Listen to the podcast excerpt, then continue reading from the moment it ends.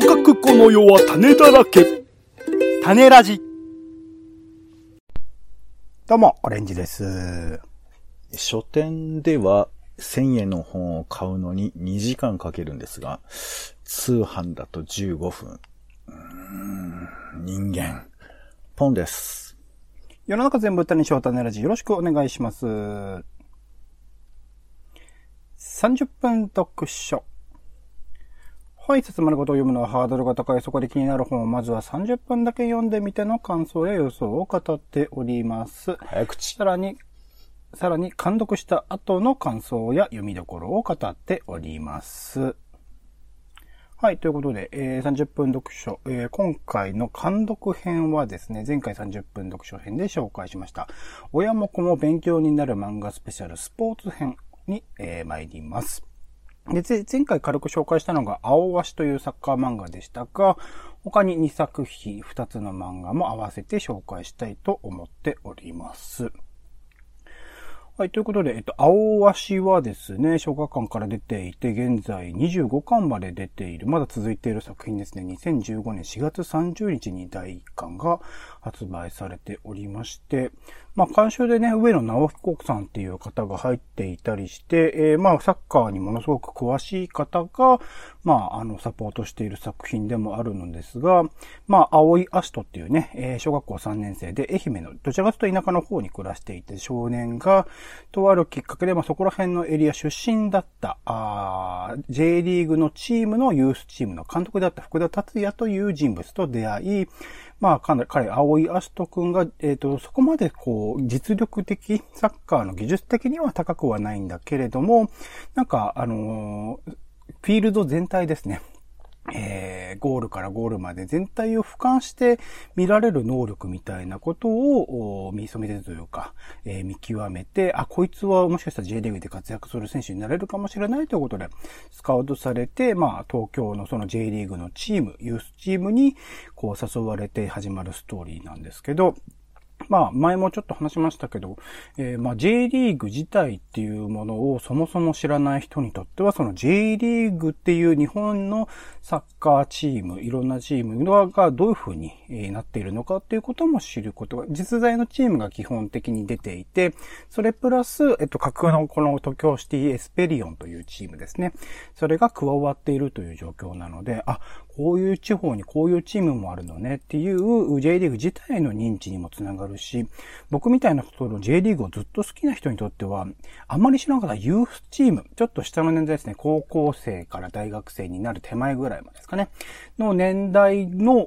人たちがどういう風にサッカーしているのか、どういう風にプロリーグ上の世代に上がっていけるのかっていうことは全然知らなかったりした、そこの苦労とかものすごいことになってるし、あとは高校サッカーってありますけど、その高校世代のサッカーの高校側と、えーこのクラブのユースチーム側との対決、なんかそういうリーグも実はあったりするんですよね。高円宮、えーカップだったかな。とかあったりとかして、なんかそういうものにも目を配るというか、な自分自身が応援してる、例えば横浜 F・ マリノスのチームにも、えーユースチームはあったりして、それが高本の宮杯で、えー他のクラブチームのユースチームと戦うこともあれば、高校のチーム、それこそ全国選手権とかに出てくるような強豪チームと戦ってたりとかもして、なんかそういう世代、そこから、あのーね、結果を残すとプロチームにも出てって、僕の好きなチームにもいずれ出てくるかもしれない選手たちだったりするので、そういう若い世代のサッカーのリーグみたいなことを知ることができる一歩目になる作品でもあるのかなと思うので、まあサッカーのルール的なところも結構詳しく紹介してくれているものではあるので、サッカー自体への入り口としてもすごくいい作品に、それこそキャプテン翼とかね、いきなり何が起きてるんだみたいな結構あの不可思議なことが あの展開されたりしますけど、こちらはかなり現実に即している作品だったりする戦術とかも詳しく書いていたりするので、そういう一歩目の作品としておすすめです。だからお子さんがサッカーについて知りたいっていう時もそうだし、親御さんで今までサッカーっていうものを経験してない人でも、こう読むといい作品なのではないかなと思います。で、二つ目が、えっと、今のサッカーはかなりメジャースポーツですけど、あんまりこうメジャーではないスポーツみたいなところ、僕自身も、おあまりルールを知らないスポーツから選ぼうと思って探してみました。ということで、えっと、灼熱カバディという作品ですね。えこれはもう19巻まで出ていて、まだ続いている。かつ、えっと、アニメ化もされたのかな。えー、武蔵野はじめさんが書いています。え第1巻が2016年の2月12日に出てますね。こちらまあカバディってね、いわゆる名前だけを知っているスポーツみたいな感じでよくネタにされがちな作品だったりしますけど、高校のカバディー部っていうところを、まあ、あの、舞台にして描いていく漫画でして、もともとあの、サッカー選手として有名、中学時代からサッカー選手として有名だった酔い越しというキャラクターがいて、彼はもともと、その、全然スポーツは好きではないんだけれども、能力がものすごく高い。あとは、その負けん気がすごく強かったりするので、もともとサッカーでも、えーえー、実力者として評価はされていたんだけれども、高校に入って部活動、あの、運動部系には入らないと思ってたんだけれども、とあるきっかけでカバカバディ部にスカウトされてしまって。で、カバディ部に体験で入ってみたら、そのカバディの魅力にはまっていくというストーリーだったりするんですけど、これ僕も正直なところカバディってなんとなくちょっと馬鹿にしていたところがあったりしたんですが、見てみると、その、まあ、一巻から見てみると、そのカバディのね、ルールとかもかなり丁寧に説明してくれていて、いわゆる鬼ごっこ、格闘技型の鬼ごっこと言いますか。まあ、そこら辺のね、説明とかは、あの、作品の中でも書いてあるので、読んでいただくと僕でもすぐにわかるようなルール。まあ、ルール自体はそこまで複雑ではないんだけれども、なんか実際にやってみると奥が深いというか、いかにして、えー、敵側から逃げていくか、いかにして自分でタッチしていくか、どうやって点を取っていくかっていうところが、すごく、戦術的にも考えなきゃいけないし、肉体的にもいかにしてこう引き込まれないようにするか、捕まえられないようにするかみたいなところのせめぎ合いが描かれていて、なんかこれ多分、えっ、ー、と、スポーツとしてカバディを映像とかでそのまま見ただけだと、なかなか伝わらないことが、すごく、あの、けあの、そこのアクション表現的なところは、あの、効果音とかも使いつくつ、え、エンタメ性高めて、かつその妄想としてのその敵の見え方、すげえ強そうみたいな見え方も含めて描いてくれているので、入りやすく、あの、実際の映像とかを見るよりも、この漫画を見ていくとすごく興味を持つし、なるほどカバディってこういう見方があるのか、こういう楽しみ方があるのかっていうところに気づくこともできる。なんか、結構身近にというか、あの、線さえ引いてしまえば、まあ、ボールとかもいらないでね、肉体同士の戦いだったりするので、えー、スポーツ自体はすごくシンプルにできる、あの、ものだったりするので、それを試してみる入り口ですね。カバディを始めてみる入り口としてもこれすごくいい作品だとは思いますし、高校生ならではのその関係性みたいなものの描かれ方とかがすごく面白くて、まあ今ね、えっ、ー、と、19巻までかな、えー、続いていますけれども、アニメ化もされてるぐらい、えー、なかなかカバディのね、あの、モチーフにした作品でここまで続くと多分想定してなかったぐらいの人気が広がっていたりすると思うので、これもカバディってものを知るのに、えー、すごくいい作品なのではないかなと思います。で、最後、えっ、ー、と、朝日ナグという作品ですね。えー、これたまたま今回3作品とも小学館になっちゃったんですけど、えー、これは2011年から始まっている。2011年に、えー、4月に第1巻が出ていても、34巻で、えー、終わりを迎えている作品で、これは実は、なぎなたという、えー、スポーツを描いている作品です。東島朝日という、もともと美術部で、えっ、ー、と、スポーツとかに縁がなかった、えー、高校生、え高校に入りたての、えー、女の子が、あそこからなぎなた部というところにたまたま、え、入ることになって、えー、なぎなたを極めていくという話になっているんですけど、なぎなたっていうスポーツ自体が僕そもそもほとんど馴染みがなかったので、なるほど、剣道を、よりその剣道の市内みたいなものを伸ばして、そこが先っちょが曲がってるみたいな。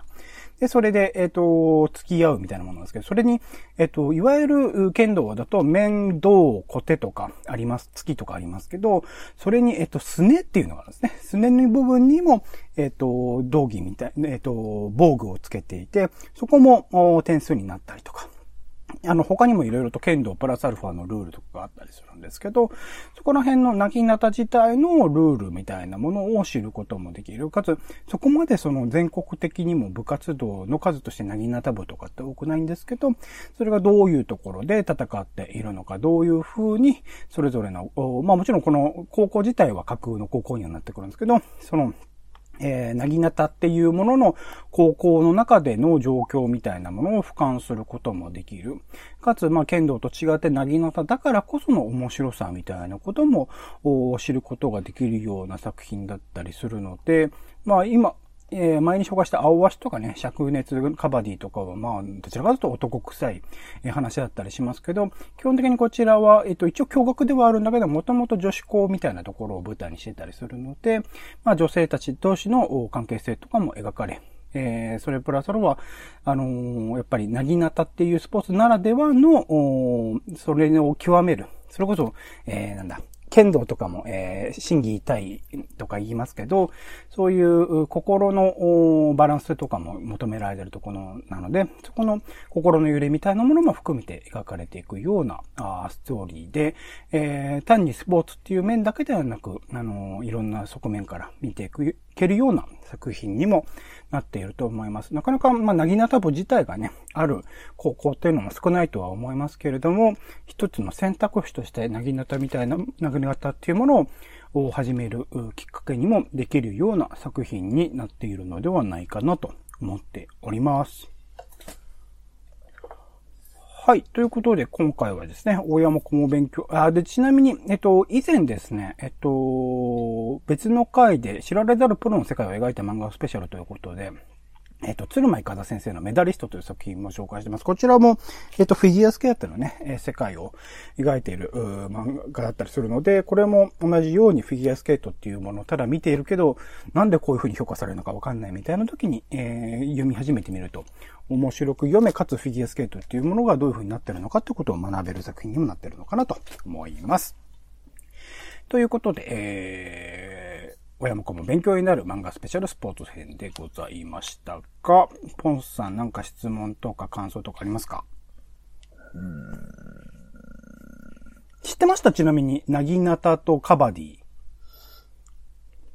し、知ってはいるけど。ルールとか。ルールは知らないよ。ルール知らない、ね、まあそんなこと言ったら俺サッカーもルール知らないけどね。ああ、じゃあちょうどいいじゃないですか。これ読んでくださいよ、一巻だけでも。何がちょうどいいんだよ。そういうの全然知らない人にちょうどいいと思うんですよね、やっぱりね。そもそも知らない人にやっぱ漫画ってすごく入り口として広いなと思って。まあまあそういう趣旨で、あの、スペシャルと題してやってらっしゃるんでしょうけど。うん。なんかこう、冒頭にさ、あの、私はサッカーが好きでみたいな話をしてたじゃない。他はまああんま見ないみたいなさ。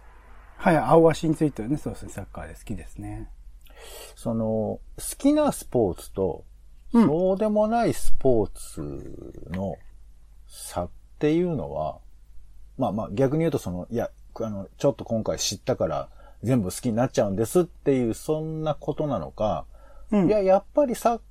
カーが好きなんだよとか、なんかその、スポーツの好きとか、そうでもないとかっていう差は、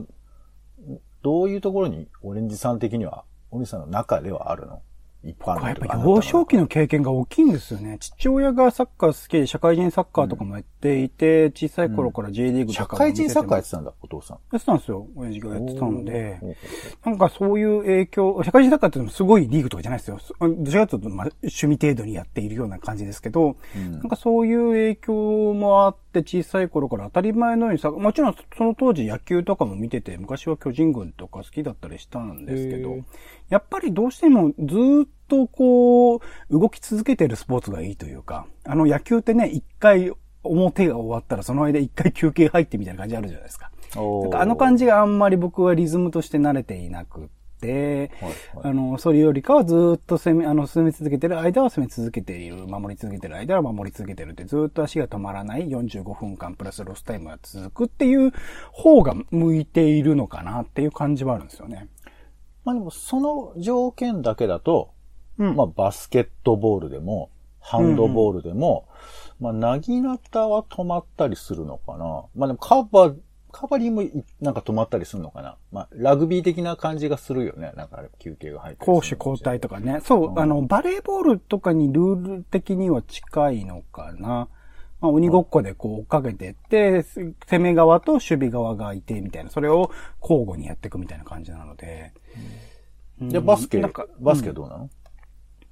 バスケね。難しいですね。やっぱあの、フィールドのあの大きさとか、あとは戦術的にその、フォーメーションとして、なんて言うんだろう、こう、いかにして、えー、配置、選手を配置して、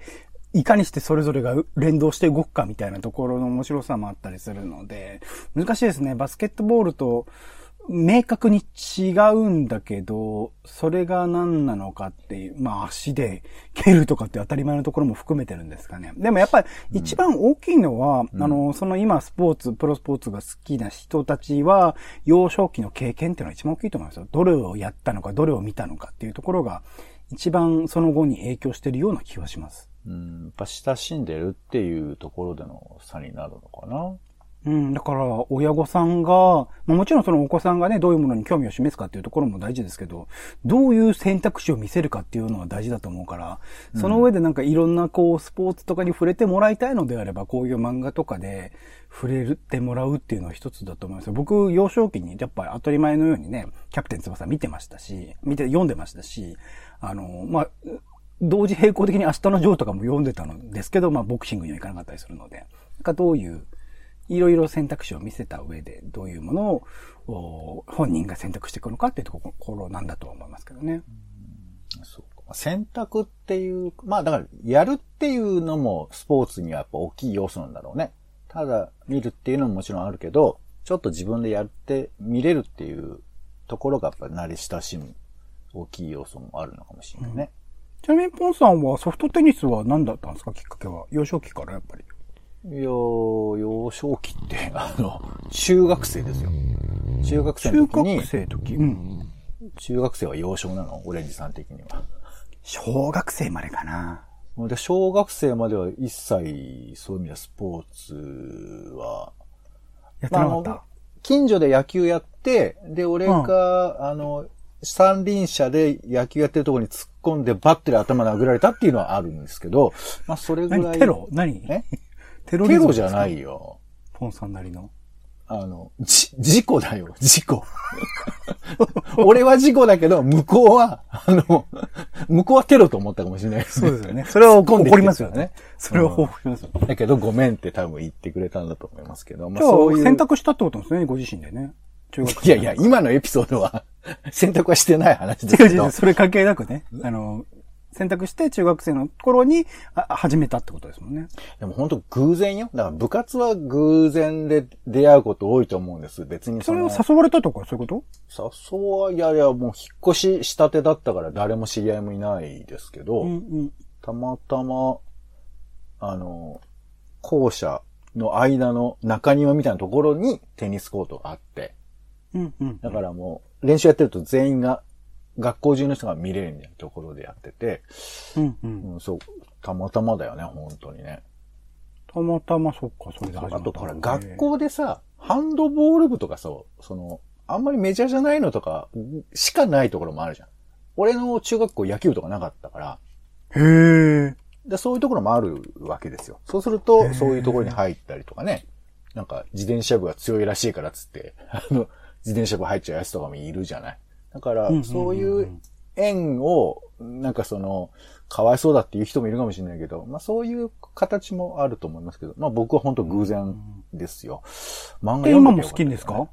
今も好きですか？まあまあ、親しみはありますけどね。でもそんなに見たりはしないかな。ちっちゃい頃にどういうスポーツ触れてるかだから、だから今時だとね、結構体育とかでもニュースポーツみたいなのやってたりするから、いろんなものに触れる可能性あるかもしれないですね。ねヒップホップ好きと、ヒップホップ絶対嫌ず、嫌好きっていうか嫌な人が、両方育ってんだろうね、きっと。ダンスのね、授業でね。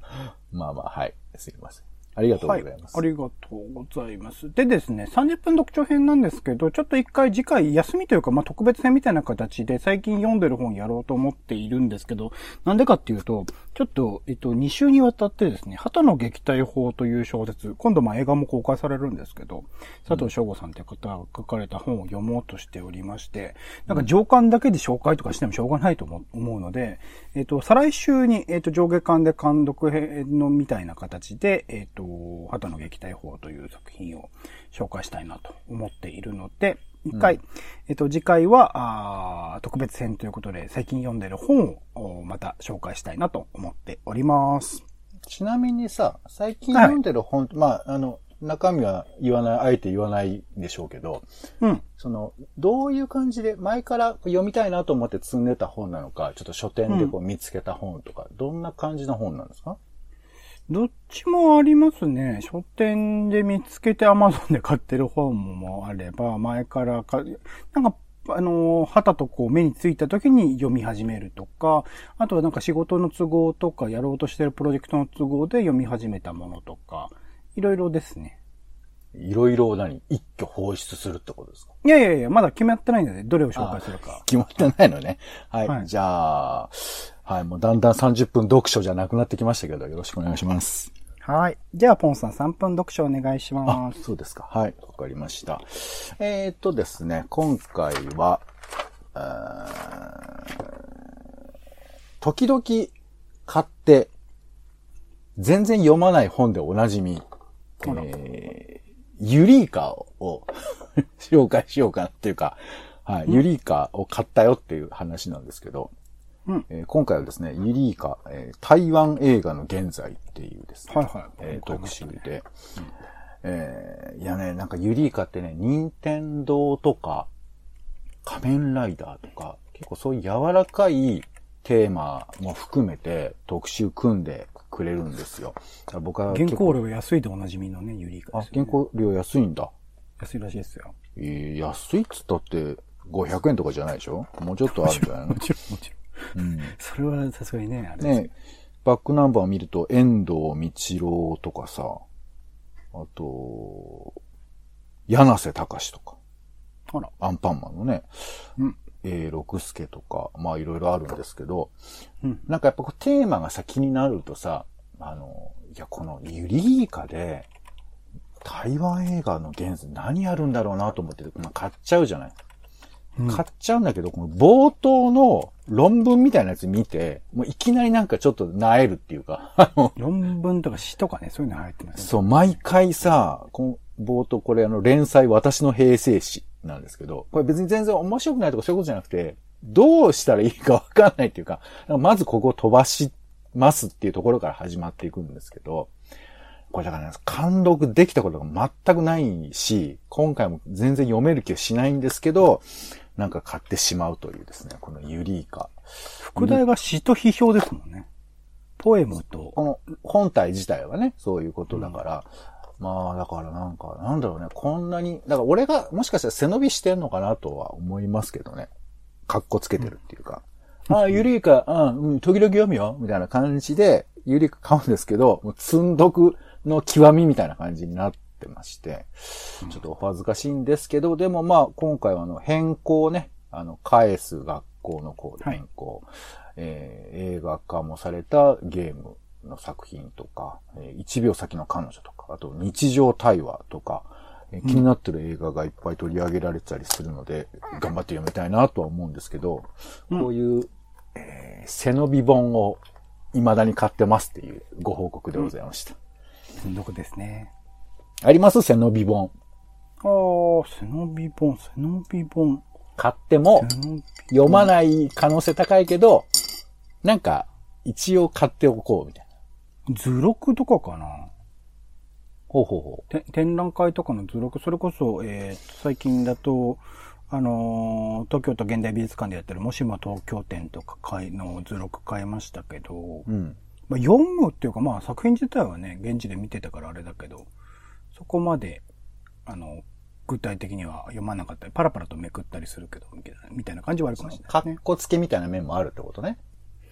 なんか残しておきたいみたいなものはありますよね。その読みたい以上に、ここにいた記録として残しておきたいみたいなのはあるかもしれないですね。うん、ものとしてここにあることの価値みたいなことなのかな。うんうんうん。そうか。なんかのそ方が大きいその言い方の方がいいから、俺その言い方にしよう。ゆりかもね、やっぱ手元に置いておきたいんですよね。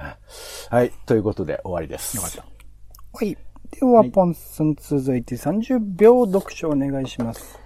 はい、えー、ちゅうことで、ちょっと読んで喋ってを続けております。独学大全絶対に学ぶことを諦めたくない人のための55の技法ということで、700ページ以上の本でございますけども、そちらの、えーただいま157ページあたりを、えーふらふらしておりますが、前回は、えー意味がわからないというですね、えー参考随伴性の話をしたいと思うんですけども、今回もよくわからないので、えー苦しいところなんですが、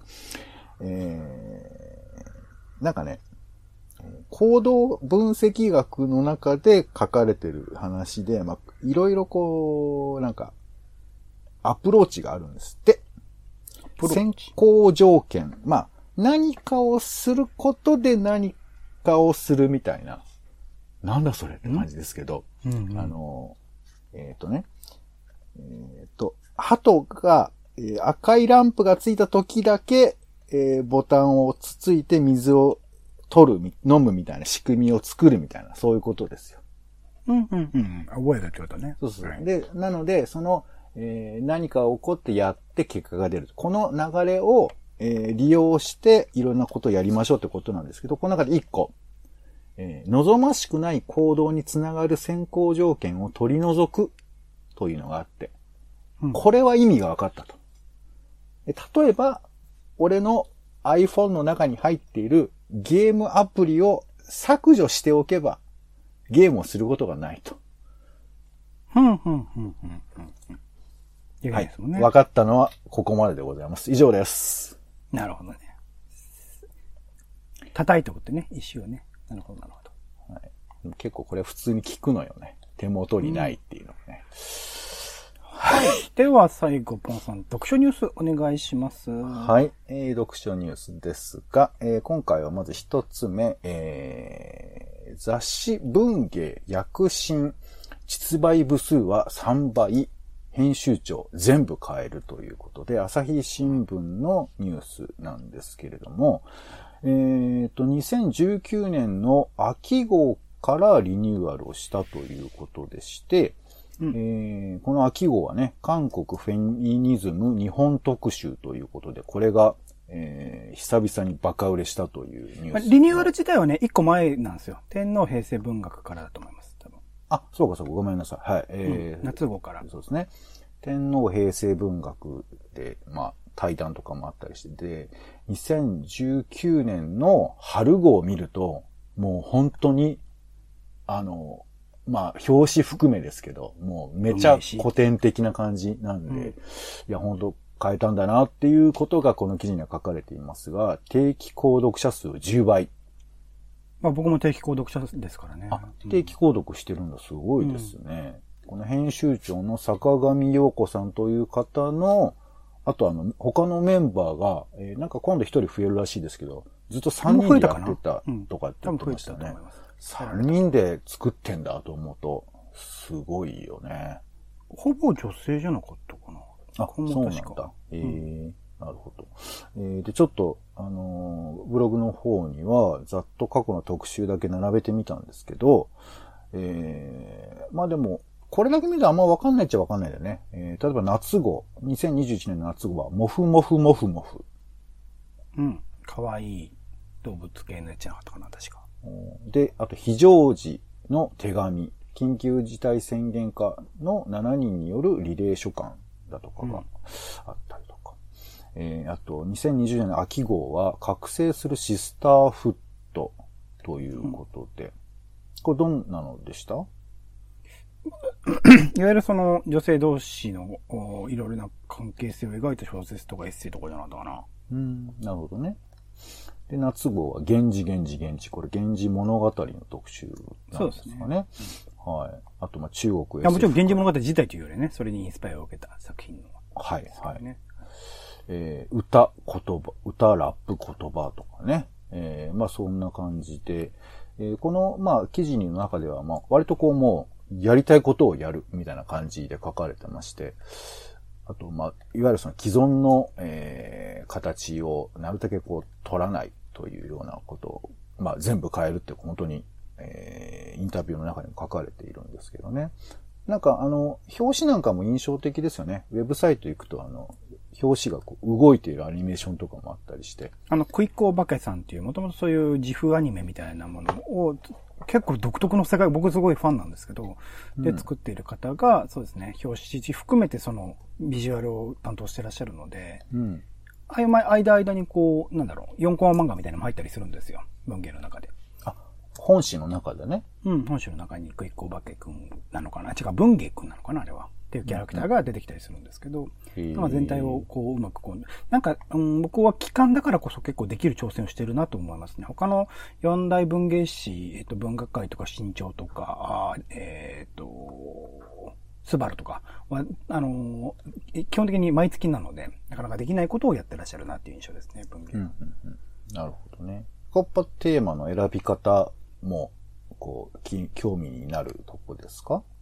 そうですね。やっぱ独特ですよね。これテーマ区切りっていうのを他の文芸誌とかもあんまりやってなかったので多分。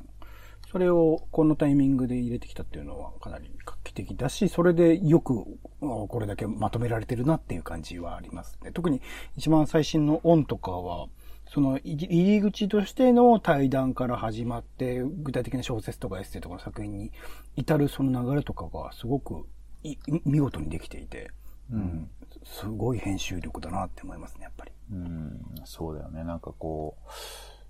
う、まあ、何作品を並べれば成り立つのかと思いがちだけど、全くそういうことじゃなくて、だからね、言いたいことをただ言えばいいとか、あの、私がこうなんで、ただ聞いてくださいっていう乱暴さ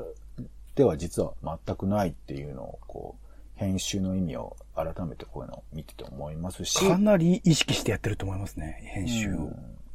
そう、でもまあ、逆にね、これぐらいやってよって、まあ、人にも言えるし、自分もそういうことを思うよね。種ししいですね。文芸誌を手に取る理由ってそこにどういう作品が掲載されてるかっていうところも多かったりするから、なんかその作家のファンだったらば、その新作とかが載ってたりすると買うみたいなものが多分慣習として今までの流れとしては多かったなとは思うんですけど、かなり文芸がそこは、あの文芸という雑誌自体を買うというところに変えてったところはおあるんじゃないかなと思いますかね。まあね、多くの雑誌はその新規の人はやっぱ特集で選ぶっていう選択肢があると思いますから、その辺で言うと、まあやっぱりね。他の雑誌の流れを今回文芸は文芸誌の中でも取り入れたっていうところもあるかもしれないですね。そういう方もできるかもしれないですね。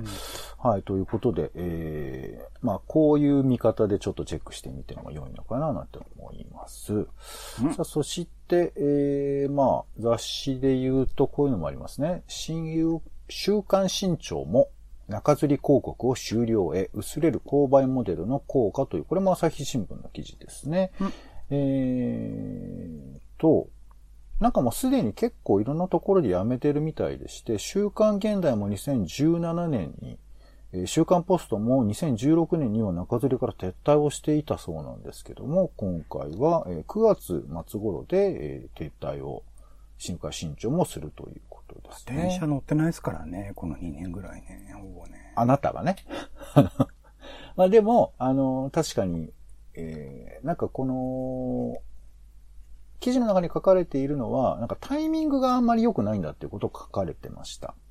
うん。えーっと、なんていうか、あ、そうかそうこか、出すタイミングね。うん雑誌のタイミング、ニュースとしては考慮のタイミングとは別で中吊りっていうのはちょっと早めに作らなければいけないということで、まあ重要な事件とかスクープ取れたとしても、それが載せられないみたいなこともあるし、まああと電車に乗ってると多くの人はやっぱスマートフォンなんかを見てますから、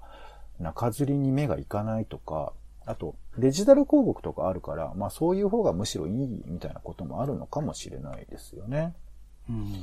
だけど、これすごいよ。なんか今でもね、えー地下鉄に1700枚東京とかだと出してたりするんだって。同路線で。うん。まあね、だからこれは結構お金が、えー上がるということですから別な形で広告が出るのかなと思いますけど、まあなんかね、ちょっとあれで朝のおしゃべりの話題作りにしてた人もいたりすると思うんですけど、もうそういう時代じゃねえんだなっていう風に感じるっていうことですよね。懐かしの風景ってことになるのかもしれないですな。はい。えー、っと、それから、えーっと、明治大学が漫画図書館を、えー、なんか二つぐらい持ってるね。現代漫画図書館と、それから、えー、米沢義弘、えー記念図書館。これ、こちら見てありますね。うん。あの、まあ、こじんまりとしたところかなって印象もあったりするんですけど、これ、読売新聞で、なんかね、統合運用っていう記事が出てまして、なんか二つを一緒にまとめて、えーまあ、運用していくんだということで、で、蔵書が41万点ということで、国内最大なんだそうですよ。これあのほうほう、京都にも漫画ミュージアムありますけど、国際漫画ミュージアム。ここは30万点なんだって。うーん。だからまあ国会図書館以上なのかななんて話もあったり、あのまあ国会図書館にないものもあったりしますから、そういう意味では結構立派なものが出来上がったのかなとも思います。まあこれ場所的にはまた別なものだとは思うんですけれど、うん。でまあ、まあ行くとなんかね、あの、開花式でその場で読む感じもありますけど、なんか意外と面白いものとかね、あの、それこそ古いリボンとか、マガジンとかも読めたりするので、行ったことありますか？えっと、米沢義弘記念図書館は行ったことがありますけど、うんうんうん京都国際漫画ミュージアム、前通ったぐらいかな。うん。あの中には入ってないと思いますあね。ーあの、京都の方はね、結構、まあ、本当ミュージアムというだけあって、あの、行って楽しい、読んで楽しいみたいな、ちょっと体験できるような感じの場所ですけど、えー、東京のその、えー、あれだな、なんだっけ、えー、現代漫画図書館の方は、割とシンプルですよ。こじんまりした感じなんですけど。まあなんかこの運用が変更することでなんか変わるのかななんて思ったりもしますけどね。まあとにかくちょっと気になる人は、えー行ってみても良いのかなというふうに思います。はい、以上でございます。はい、ありがとうございます。うー30分読書以上でございます。今回は、監読編として、親も子も勉強になる漫画スペシャル、スポーツ編として、青足、灼熱カバディ、朝日、朝日奈風。そして、えー、3分読書ですね。ポンさんからは、何でしたっけ？タイトル。ユリイカ、ユリイカ、えー、台湾映画編でしたっけ？台湾映画の現在ですね。はい。を紹介してもらいました。お相手はオレンジと、えー、ユリイカ増ページ特別定価1760円。悩むよね。えーポンでした。種ラジ、また。